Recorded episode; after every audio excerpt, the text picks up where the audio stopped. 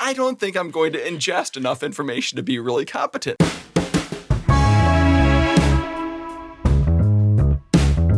I, I was going to go heavy weird. Check, check. I don't hear anything, Larry. I feel like Howard Stern. Yeah, it's a real radio show right now.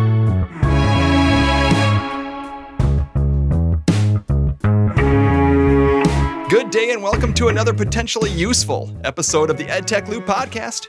We have a special pod today as Danielle and I are fortunate to be joined by TCAP's Director of Curriculum, Andy Phillips, and instructional consultant Dave Johnson from the Northern Michigan Learning Consortium. That's a lot of words. That's a lot of words to discuss inquiry. That sounds good. We are going to discuss inquiry. That's that's one of Dave's big platforms, I would say. All right. But before we dig into this week's meat of the show, I wouldn't be allowed back on the red carpet if I didn't share this week's moment of Zen. And I think that's when we're at our best, when we support each other. Not when we cancel each other out for our past mistakes, but when we help each other to grow, when we educate each other, when we guide each other toward redemption. That is the best of humanity. How about that? That's pretty good. Th- That, that was actually uh, Joaquin Phoenix from the Academy Awards this uh, this Sunday. So there we go. All right, so I'm going to turn it over to you guys because you have the information and um, start the conversation. The the story of social studies and TCAPS has been uh, something that I've become familiar with just really this year. I've only been with TCAPS for uh, not even a year and a half. And I started off uh, by helping to facilitate language arts. And um, then before this school year, I was able to take that role on for social studies. I am not a social studies teacher by trade uh, or a social studies administrator of any kind, but I do enjoy facilitating learning for adults and decision making with adults. And, uh, and so um, I would say that starting in the elementary world in social studies and TCAPS, we were just looking for the elementary leaders are, are the same as me. We don't have social studies degrees. We're not department social studies teachers. So we signed up with a, a session uh, with Dave early on um, in the year. Happened to be at Great Wolf Lodge, which was interesting. And uh, it was really about an update to um, what the new standards are because, and maybe Dave will talk about this some later, but in a somewhat controversial rollout, uh, the social studies standards took a couple of years to actually make it to the classrooms in Michigan. And so we wanted to go hear the story and hear Dave's take on many things. So what he started off with though was an inquiry. It was an inquiry activity, and um, it was a simple activity, but a really good one.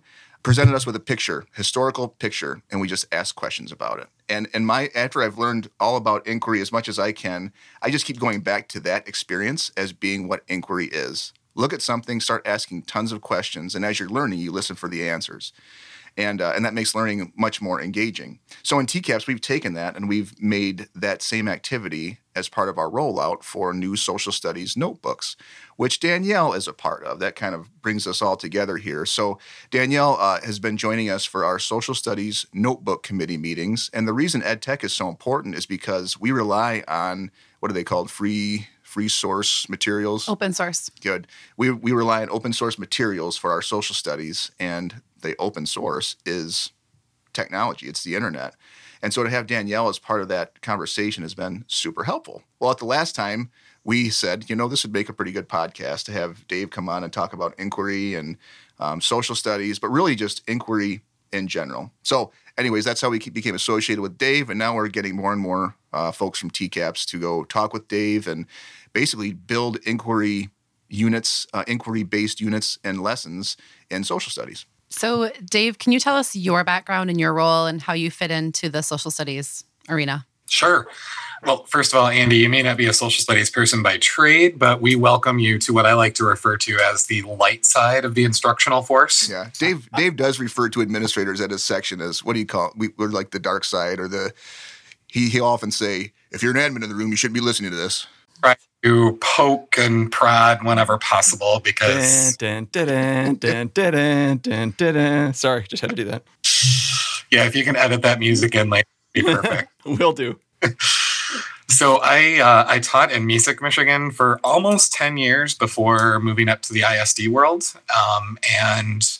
I initially applied for an ELA consultant gig at Wexford Missaukee ISD and ended up as the shared social studies consultant for all of Northern Michigan. So I'm still not entirely certain uh, how you know things escalated so quickly, but I love the role. Social studies was my primary background. Um, I added the ELA degree later, so um, I've been happy to stay uh, as part of my original round of schooling, uh, stay in the the social studies field. So 10 ISDs at this point, including TBA ISD. That's uh, how TCAPS is involved.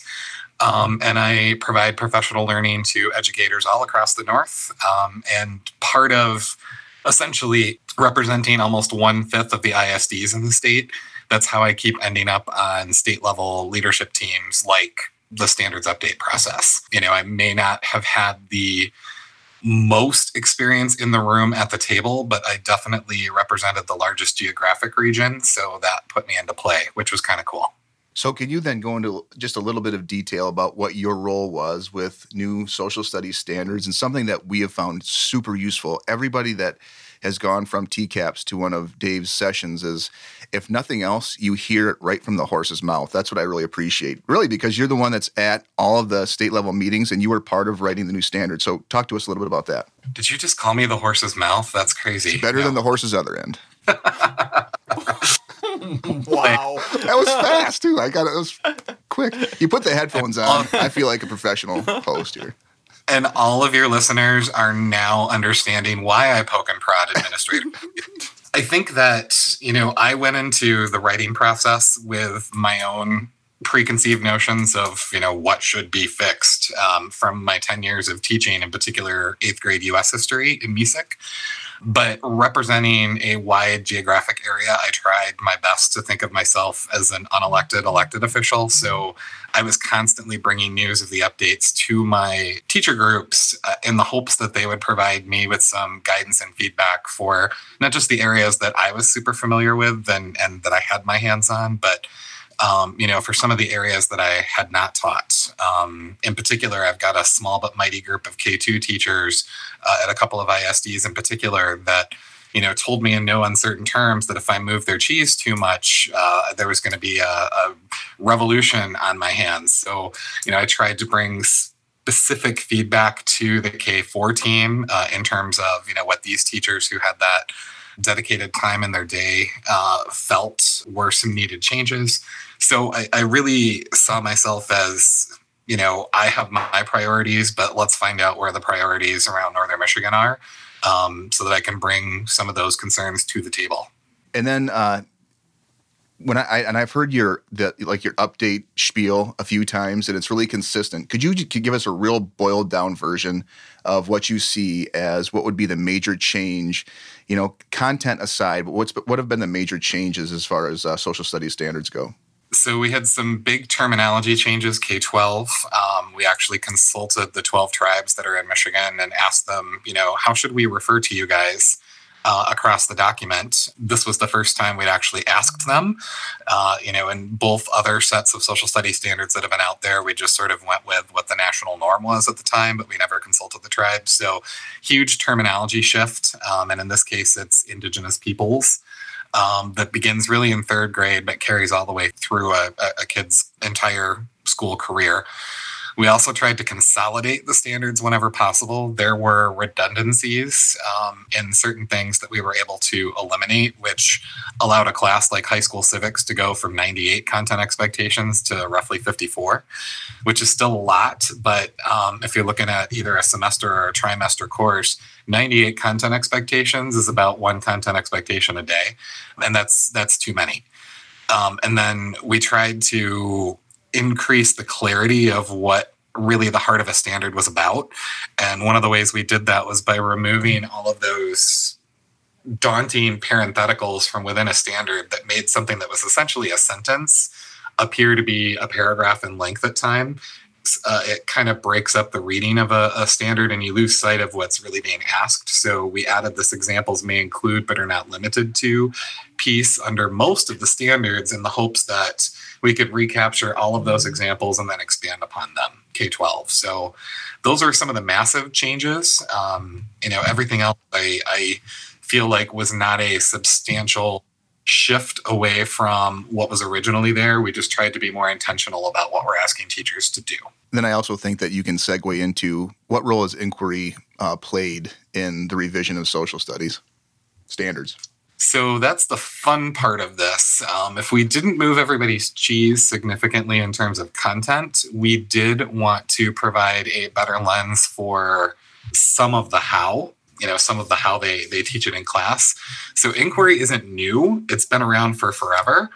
Um, but c3 inquiry is the new piece that's in our standards. And it's defined essentially through this arc of inquiry uh, teachers should be presenting students with a compelling question as part of their lessons and daily routines and these questions are rooted in the content at each grade level and they should be big and meaty and arguable while still maintaining uh, the student friendly lens.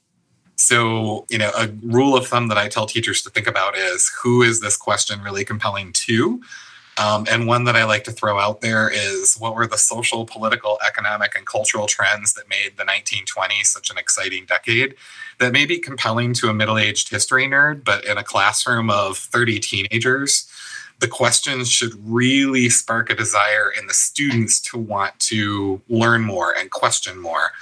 And it, it should keep their attention. So I sometimes counter that example question with, uh, you know, did the 20s roar?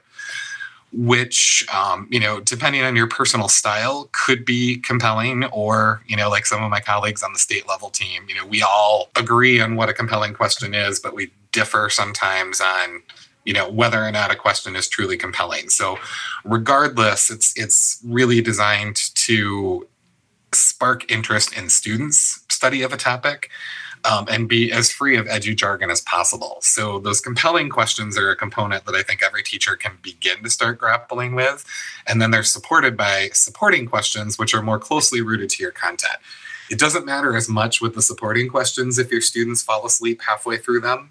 Um, you know, th- they provide kind of the lens to focus where that compelling question is headed. So from there, you know, I think the non-negotiables on inquiry instruction are questions. I mean, if we're we're talking inquiry, that is literally a question. Um, and with those two pieces in hand, teachers can you know start to look at some of the other dimensions in the C3 arc of inquiry which includes the dimension two, where you start filling in disciplinary specific concepts and disciplinary specific tools and skills that kids can practice on a frequent and ongoing basis. And then you get into dimensions three and four, which are about critiquing evidence and communicating clu- conclusions and taking informed action. So I think the non negotiable to answer that question are questions. And then, as far as where you go from there, there's plenty of options uh, spelled out both by the framework and many other approaches to teaching inquiry. Wow. Dave, this is really exciting. Um, so my background is ELA and social studies as well, but I work in ed tech. So in ed tech, we follow the ISTE standards. So, and the ISTE standards for students are designed to empower student voice and ensure that students are driving that learning process. And everything that you just said about what is happening in social studies, those all fit 100% in with those ISTE standards of like empowered learner and knowledge constructor. And oh my gosh, the action, the political action, and or the service that you're telling kids to do, like that is all built right into the ISTE standards that I'm talking about. And it is so cool to see them all connect. I don't have like the ISTE standards memorized, but I've looked at them before, and you're absolutely right. There are some strong connections between the two. So it's not, there's no baby, there's no bathwater. We're not throwing anything out. In fact, we can use technology instruction in particular to help enhance what's going on in social studies. I taught fourth and fifth grade for a really long time, and sometimes it was a struggle to bring them along on the things that I was passionate about with social studies. So I love the inquiry based questioning. Very, very cool. What kind of challenges do you see for the classroom teacher with implementing this type of education around those social studies standards. And before you answer that question, I do have a moment of zen of my own that I brought to the table for today's podcast. I mean, and that I, was like 20 minutes ago, but it's okay. It. No, I, the, in the last time he's, he's, I sprinkled them. I, I, sprinkled them throughout. So we're going to do that again. Andy's commercial break, and now a word from our sponsor. You'll like this, Dave. Tell me, and I forget. Teach me, and I remember. Involve me, and I learn. Sound effects were following there. I want to high five you because that to- did totally further. with Yeah, it did. And that's a quote from Benjamin Franklin. So, who? And Benjamin Franklin. He's famous. He's a social studies guy. That that's the question is what does it look like in the classroom, inquiry based instruction in social studies? And I love Danielle's take on this is what are the challenges for the teacher? And then a follow up to that is other spots like administration. Mm-hmm. It's tough if you're administrator an administrator maybe to go in and observe inquiry based instruction in action. And we all have a lot of learning to do about it. So I think to kind of wrap all of those things into one, I think a lot of people who at first look at C3 look at it as this daunting thing. I mean, if you download the booklet, it's, you know, like a 100 page booklet. 136, I'd like to point out. so you know that that's a lot but i think the key and this is what i've been trying to work with my teacher groups on uh, since i came to the isd level since before i came to the isd level schools have been grappling with things like how to embed literacy practices into non-ela courses for years. And with what's presented in c3 the lead writer of the framework kathy swan likes to put it c3 is literacy on social studies terms and I think that a teacher opening the document who really reflects uh, on what they're reading as they go through the various dimensions of the, the C3 framework will already see some small components of things that they're already doing in the classroom present in those 130 some pages. Um, it's just about doing those things more intentionally and when it makes the most sense, and then kind of framing it under this bigger thing of inquiry. So I think a teacher who wants to jump right in can find a wealth of great inquiries that have already been made by teachers around the country at c3teachers.org. And they were written to other states' content expectations, but to a certain degree, we're all teaching the same courses. What tends to shift are the grades in which things appear. Uh, there's a great U.S. history inquiry written for seventh graders in New York about Uncle Tom's Cabin with the compelling question Can words lead to war? And I think that fits perfectly in Michigan's eighth grade U.S. history curriculum. Uh, another state has a sixth grade inquiry on the Black Plague that could either work in seventh grade or high school world history. So, a teacher that wants to jump right in can find all of that stuff readily available and they can take it and go. But teachers also sometimes want to wade in a little more slowly and that's okay too. They can take a look at the C3 framework and start to break apart components of the framework down to the individual level and have students do things like analyze multiple perspectives, have them critique the validity of a source that they're looking at, have them explore how a northerner's view of slavery might differ from a southerner's view of slavery, and have them teach from kindergarten on that if they see a problem, there are steps that they can take to address it and they might succeed, they might fail, but they always have the option to try. And so that 130 some pages of the C3 framework, those are all pieces of a much larger puzzle that they can take and start to explore and get comfortable with. In TCAPS, we're on this search, especially in the area of social studies, because it's been an area that's been neglected and on the investment side for quite a while. And so we're looking for new materials and new resources. So my, the question I have for you that I'd like your take on that I'll get more formally with our middle school uh, uh, reviewers that we have gathered in the next couple of weeks here. Whatever materials you use, could you talk about how they might really hurt an inquiry process and how they might empower an inquiry process? So, for example, teacher might have a beautiful new textbook or new program from a big publishing company. I could see that both really hampering inquiry or the, the, using the C3 framework. I can also see that empowering. So, can you just talk about what your take is on that a little bit? So, I think where a lot of people tend to go whenever there's new standards is, oh gosh, we need new textbooks. And social studies may be the only content area that actually has a, a leg to stand on with that front. Because if I have talked to one social studies teacher, I've talked to thousands of them who, you know, report things like, well, our book mentions the dawn of the Reagan era, so it might be, you know, time to, to update. And so, one of the things that I try to push people towards is no matter how new your textbook or how pretty the cover on the new one is, it's not going to differ significantly in terms of content from publisher to publisher and from state to state, with a couple of notable exceptions. Um, so, what I, I try to do is I try to push people to look beyond just the history that's presented or the geography or the political science that's presented on the pages and look beyond what's there to how the resources that go along with them support inquiry.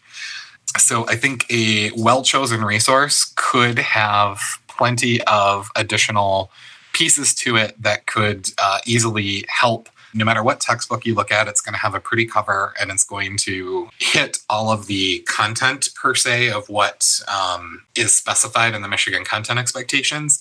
Where I'm asking people to look is, you know, that resource kit that goes along with it. Um, how well do the resources in that kit help support any form of inquiry, whether it's C3 or not?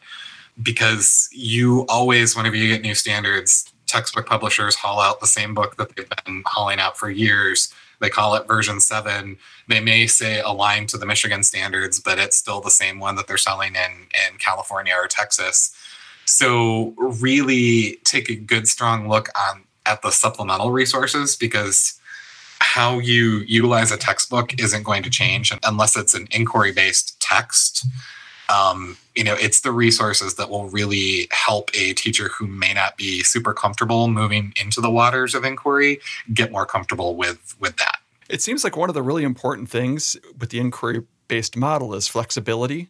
Um, one of the things you had mentioned earlier was um, making sure that your questions that you're asking the students are relevant. And to me that means that you have to have some level of flexibility because what's relevant to a student is going to change in regards to what the content is. I, you know, when we're looking at new curriculum, that almost seems like a place where online would be a great place to find that level of flexibility as far as resources that somebody might provide or even a learning community that might have some more appropriate questions, student appropriate questions to start an inquiry on a subject. Is that something that you guys look for? I think there's a lot of stuff available that uh, wouldn't necessarily even require a massive purchase, but whatever anyone does should be in line with a you know some form of a curriculum review cycle where you kind of sit down and figure out you know how how could it look across the district or even a grade band um, and go from there. And I think that's where some of that work has to be done on a more local basis because of some of those things you identified. You know, it's going to look a little bit different in a K2 classroom here than it is in a K2 classroom over here. The other thing I'm noticing too is we're bringing in companies to present to us what their take is on best practice social studies instruction. I told Dave this last time I saw him was that they they all are because they the new buzzwords with social studies instruction are C3 framework, inquiry based instruction, and then textbook. The big textbook companies partner with certain people, you know, that that are big with those key words. So it's it's interesting. They all claim to be aligned. They all claim to be inquiry based, uh, and so on and so forth. So I just think it's really important as we're looking at those things to um, one see what kinds of what kinds of questions are being promoted. Dave spends a ton of time at his sessions, maybe not a ton, but a decent amount of time putting questions up that say, are these inquiry based questions or is this would this follow the C3 framework or would these be more support questions? So once we know what those things are, if we can find out, you know, how easy is it to access some really powerful inquiry questions in this particular text, probably the better off it's going to be as far as empowering teachers to deliver that you know, to deliver that form of instruction in their classroom. Show me the questions. Look really closely at those questions um, because we may debate whether or not something like "Did the '20s roar?" is appropriate as a compelling question or not. But if it's filled with edu jargon, it's not going to inspire and excite a kid. So if you can pull out those questions and instantly go, "Well, Yep, I'd say this meets our school definition or our district definition of a compelling question or not. That's a great place to start to kind of start weeding out some of the useful ones from the ones that may not be quite as C3 aligned as, you know, the big publishing companies would like you to believe they are. So, Dave, how does a classroom teacher get started with with changing everything that they've done for so many years? And along those same lines, how how does a small district who might not have an Andy Phillips helping steer the ship, how does how do they get into this inquiry game? Are there resources for them?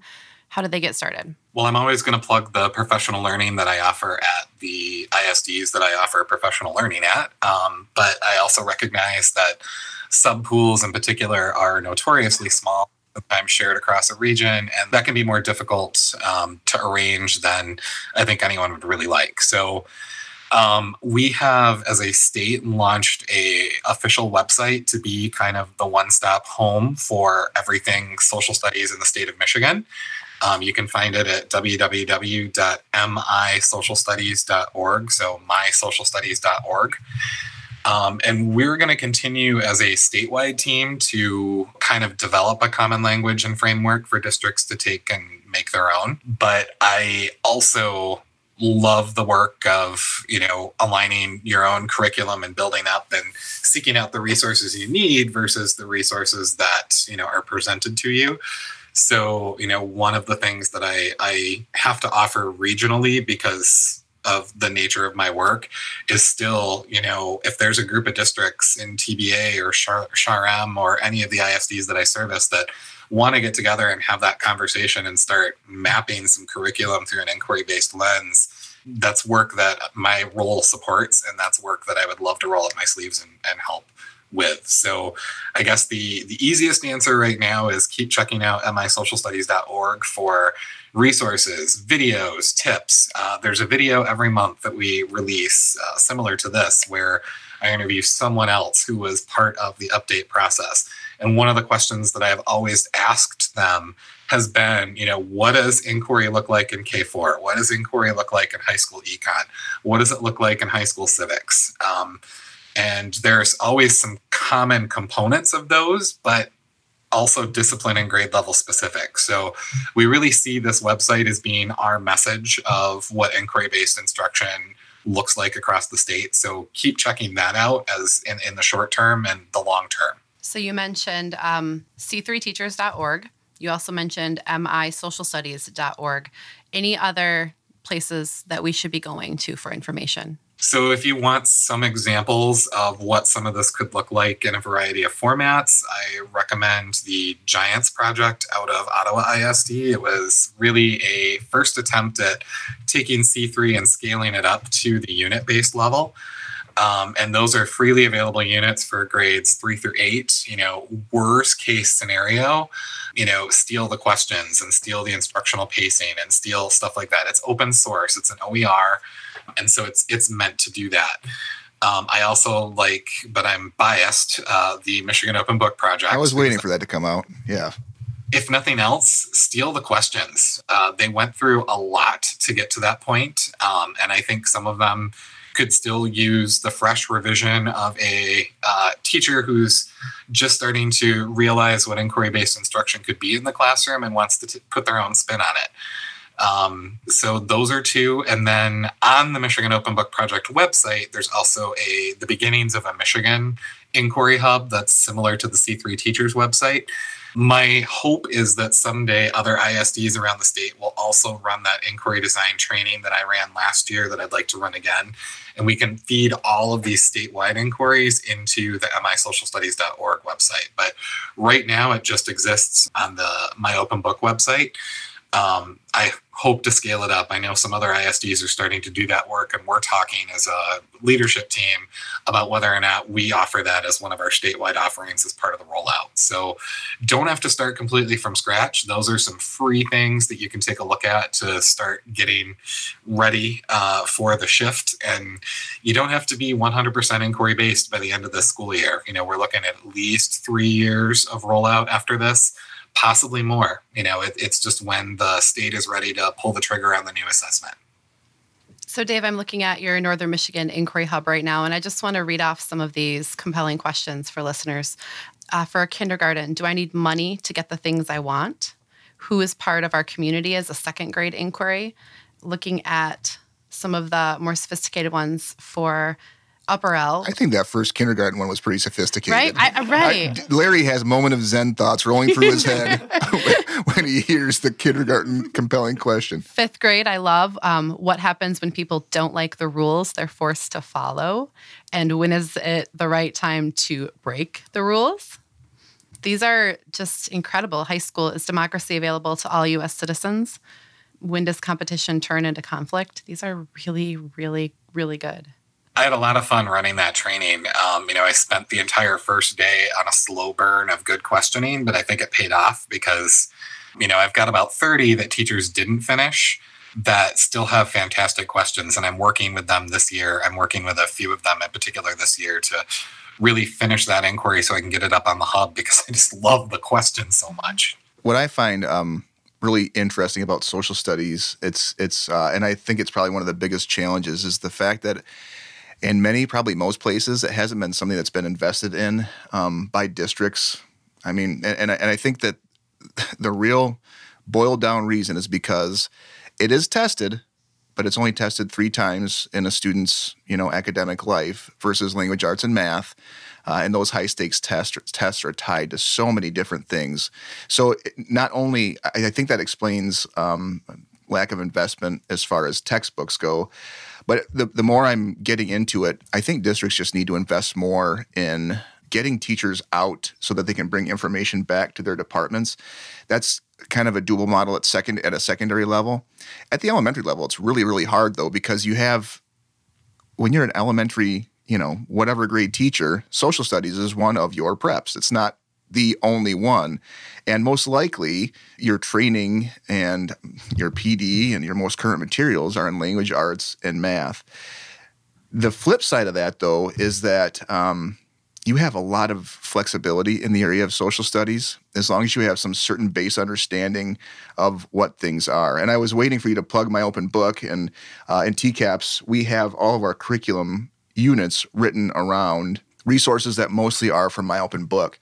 And it kind of carried a bad rap uh, in TCAPS because it was one of those things that teachers just kind of expected to figure out on their own. So this year we've reinvested, have actually had some time in front of all teachers and are getting groups of teachers together so that we can increase the rigor and I just say the engagement of the tasks that we're asking students to do. Not only does that give everyday classroom teachers access to that stuff, but then it also creates this little cadre of I would say we're experts now in the area of, as much as we can be, uh, in the area of designing inquiry around good questions that we can get out to teachers. So I don't know. Can you talk a little bit about about some of the challenges that you've seen across the state regarding social studies, both secondary and, and elementary levels? Well, I'm I'm shocked to hear that uh, in the elementary level, it's it's not always a priority. Like this is news to me. I've never heard this before. no, um, it, you know, one of the things, um, especially as I started to attract some K two teachers to some of my my offerings around the Northern Michigan region, and one of the things that I tried to reassure them on was that you don't have to find me a 90 minute social studies block on top of your, you know, your 90 minutes of literacy, your hour of math, and then, you know, the recess and everything else. I think that a lot of literacy programs that schools have adopted over the last few years, because that has received a lot of attention and time and energy, um, I think that a lot of those have, particularly in K2, some connective tissue between the concepts that we want to teach kids in K1 2. Um, and so I tell them if you can find me 15 to 20 minutes three or four times a week, most weeks, even if it's not every week, and even if it's three days, you are, it's way better than the nothing that may be going on right now. So I think when some people hear we need to add time into our day for science and social studies, they look at it as this well, I already have an hour and a half of literacy. I already have an hour of math. I already have all this other stuff. I can't possibly fit it in. When you start talking about it in the 15 to 20 minute range, suddenly some things can be moved around. You can cut down on transition time going out to recess. You can, you know, there there are ways to find me that dedicated time. And at the same time, you're also enhancing what's going on in the literacy block. Now that changes a little bit when you hit third grade on up. Um, generally, not everywhere, but generally speaking, most districts that I work with offer some form of science and social studies in a more dedicated format starting with third grade. You know, whether they flip flop and do a science unit and then a social studies unit, which I have thoughts on, but, you know, for simplicity's sake, um, or whether they have, you know, a half an hour in third grade that scales up a little bit more those are the teachers that are already more comfortable and more familiar with finding connections and, and building that into their day. But it still doesn't have to be a high school 60 minute block of time built in. Would I love to see that? 100% absolutely.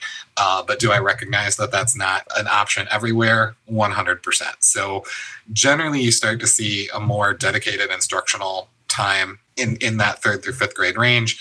And then you move up into middle and high school, and you know it's it's a dedicated part of the day. So I think part of the challenge is just getting people to step back and realize that in K2 in particular, I'm not asking for an hour and a half. I'm asking find me 15 to 20 minutes and be intentional about what you do with that time. As far as piling on, I'm just going to throw this in here because this is something we discuss a lot. And I'm just wondering, we're always trying to find a place to put this into the day, and maybe social studies is the place.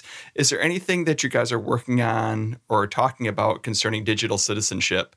in the social studies curriculum or in some inquiry based questions around digital citizenship as you guys are kind of promoting this?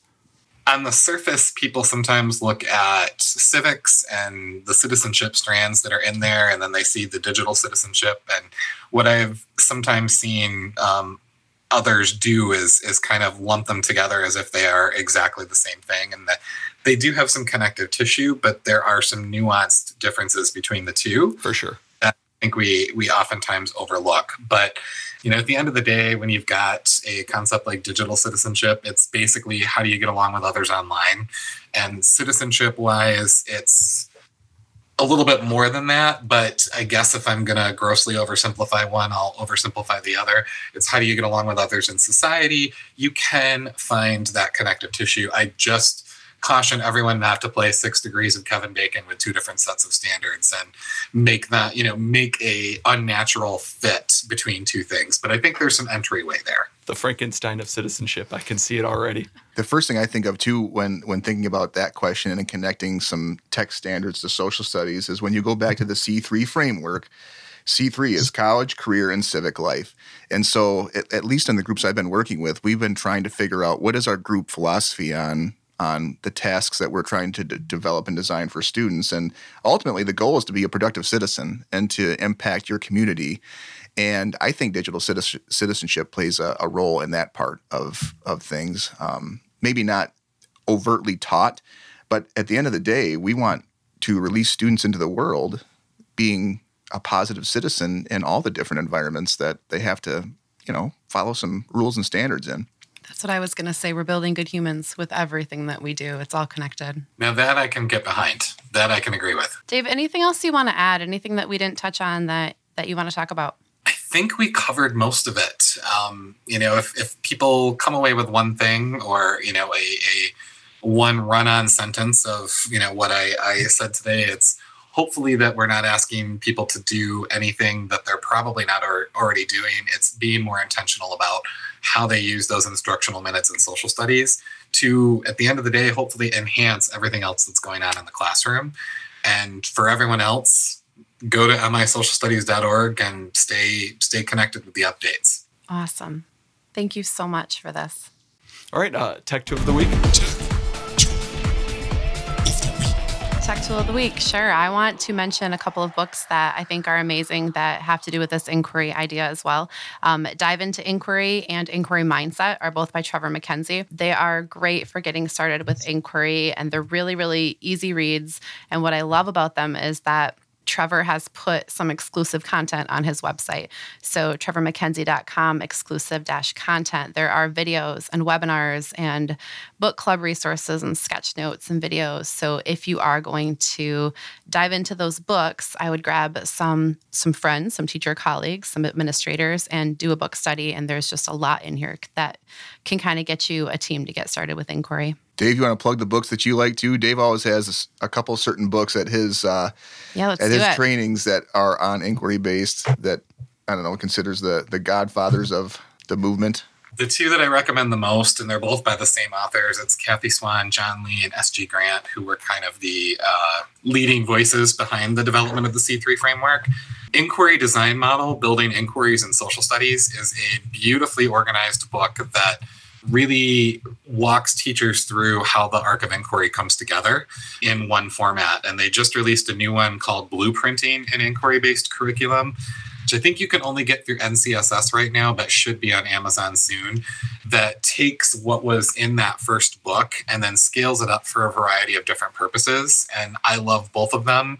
I don't know if you include visual or not with these podcasts, but my copies are completely marked up and dog eared and sticky noted. And I think that it, they're both accessible and um, not boring, um, and a really good example of what C3 could be. Awesome. Thank you. In closing, follow us on Facebook and Twitter at TCapsLoop, At Brostrom DA. At Fishin Sparty AP with no G at the end of fishing. All right. Do you have anything there, Dave? At not Dave Johnson, because Dave Johnson was taken. So not Dave Johnson. Perfect. I love it. Subscribe to the podcast on Podbean, iTunes, Stitcher, TuneIn, Downcast, Overcast, the Google Play Spo- Store, Spotify, or wherever else you get your ear candy. Leave a review, five stars. We love it. And we love your feedback. Thanks for listening and inspiring. I don't know about you guys, but I could listen to myself talk for hours. So.